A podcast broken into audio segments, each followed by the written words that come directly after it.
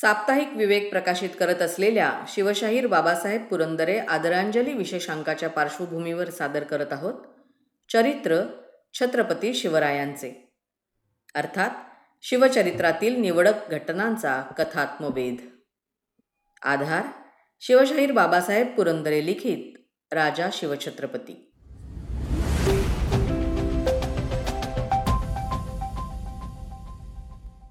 पन्हाळ्यावर महाराजांनी मारा खाल्ल्याची बातमी मिर्झा राजांना समजली.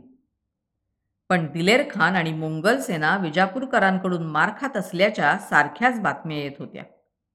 आता दिलेर खानाला का जय मिळू नये? तो आतापर्यंतच्या अपयशाची खापरे शिवाजीच्या माथी फोडीत होता. आता फितुरी करावयास तो शिवाजी इथे नव्हता ना? मग पराभव का? या सवालाला खानापाशी जबाब नव्हता. याच वेळी विशाळगडावर एक विलक्षण आश्चर्यकारक गोष्ट घडली. महाराजांनी नेतोजी पालकरास सरसेनापती पदावरून काढून टाकले. महाराज नेतोजीवर रागावले. पन्हाळ्यावरच्या हल्ल्याच्या वेळी नेतोजी हजर झाला नाही म्हणून रागावले. नेतोजी पालकर स्वराज्य सोडून निघाला तो सरळ विजापुरास परत गेला आणि विजापूरच्या बादशहाकडे नोकरीसाठी त्याने अर्ज केला. असा अमोल मनुष्य आपल्याकडे सामील होत असता त्याला कोण नको म्हणेल? बादशहाने त्याला चार लाख होऊन बक्षीस दिले आणि आपल्या सरदारात सामील केले.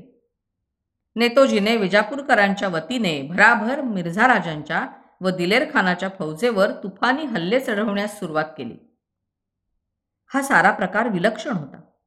रामाला सोडून लक्ष्मण रावणाला सामील होण्यासारखीच होती ही गोष्ट. मिर्झा राजे तर चकितच झाले.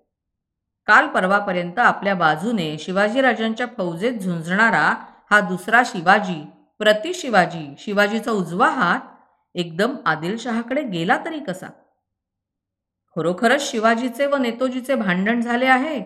की उगाच काहीतरी खोटे भांडण रंगवून या दोघांनी काही वेगळेच राजकारण चालवले आहे? नेमकी हीच शंका कारवारकर इंग्रजांनीही एका पत्रात व्यक्त केली. मिर्झा राजे मात्र बेचैन झाले. त्यांना एक नवीनच शंका येऊ लागली.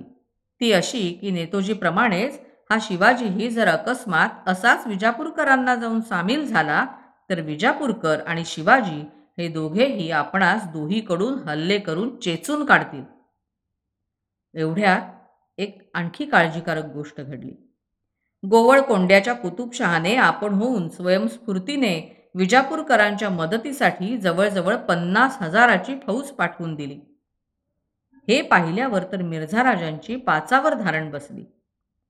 आपले सगळे ग्रह फिरले.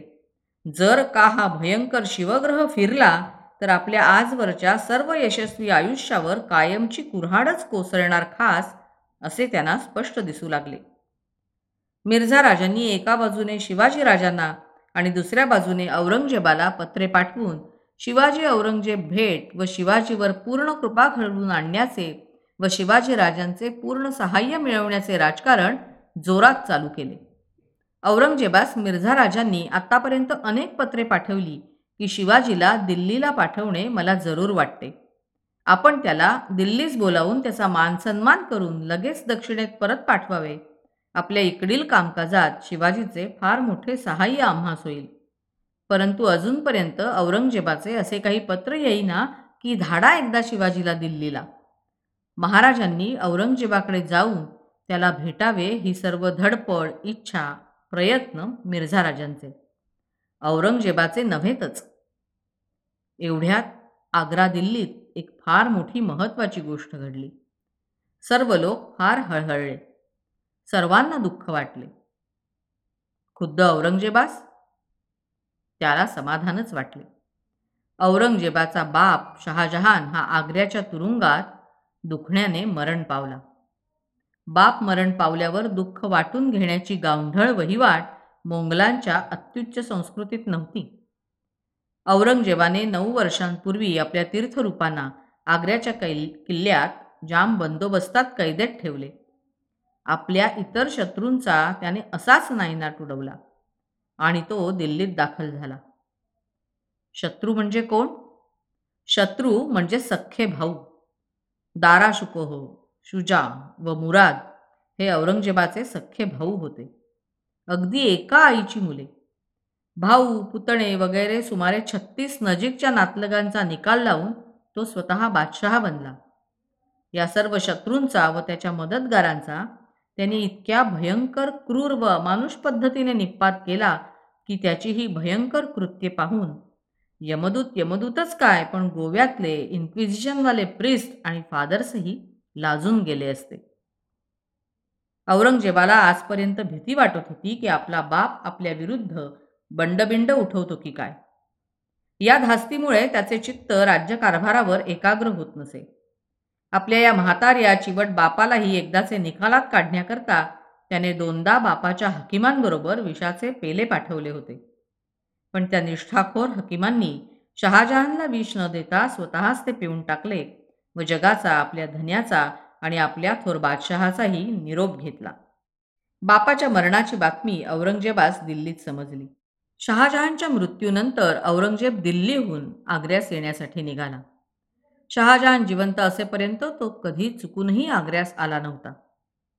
औरंगजेबाने आपला मुक्काम आग्र्यातच कायम केला व आपला सर्व बादशाही लवाजमा दिल्लीहून आणविला. यात केवळ बादशहाचा व त्याच्या कुटुंबियांचा लवाजमा होता. एकूण चौदाशे गाड्यात हा लवाजमा भरून दिल्लीहून आणण्यात आला. आग्रा शहराचा व किल्ल्याचा दिमाग पुन्हा दहा वर्षानंतर झगमगू लागला. आता मिर्झाराजेंना तिहेरी काळजी वाटू लागली.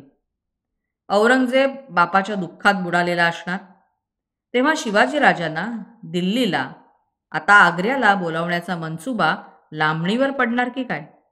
आणि तेवढ्यात हे शिवाजीराजे विजापूरकरांना सामील होतात की काय? हा नेतोजी पालकर असाच सतत आपला उच्छाद मांडणार की काय? या तिन्ही गोष्टी घडू न देण्यासाठी ते पराकाष्ठा करू लागले.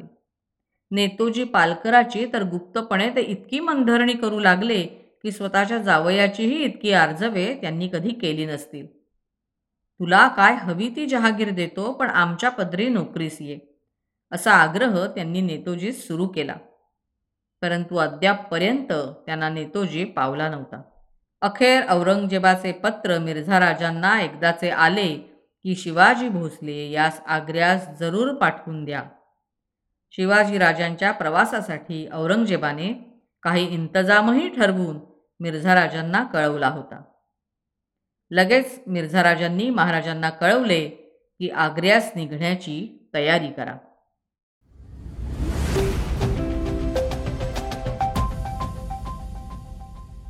साप्ताहिक विवेक प्रकाशित करत आहे शिवशाहीर बाबासाहेब पुरंदरे आदरांजली विशेषांक.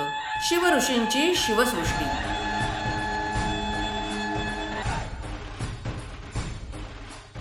दीडशे रुपयांच्या या विशेषांकाचं सवलत मूल्य आहे फक्त सव्वाशे रुपये. आणि या मूल्यातला काही भाग शिवसृष्टी उभारणीसाठी देणगी म्हणून दिला जाणार आहे. तेव्हा वाचक हो त्वरा करा. दहाच्या पटीत या विशेषांकाची नोंदणी करा. नोंदणीसाठी अंतिम दिनांक आहे अठ्ठावीस फेब्रुवारी दोन हजार बावीस. शिवऋषींची शिवसृष्टी एक अमूल्य ठेवा. आपल्या घरात असायलाच हवा.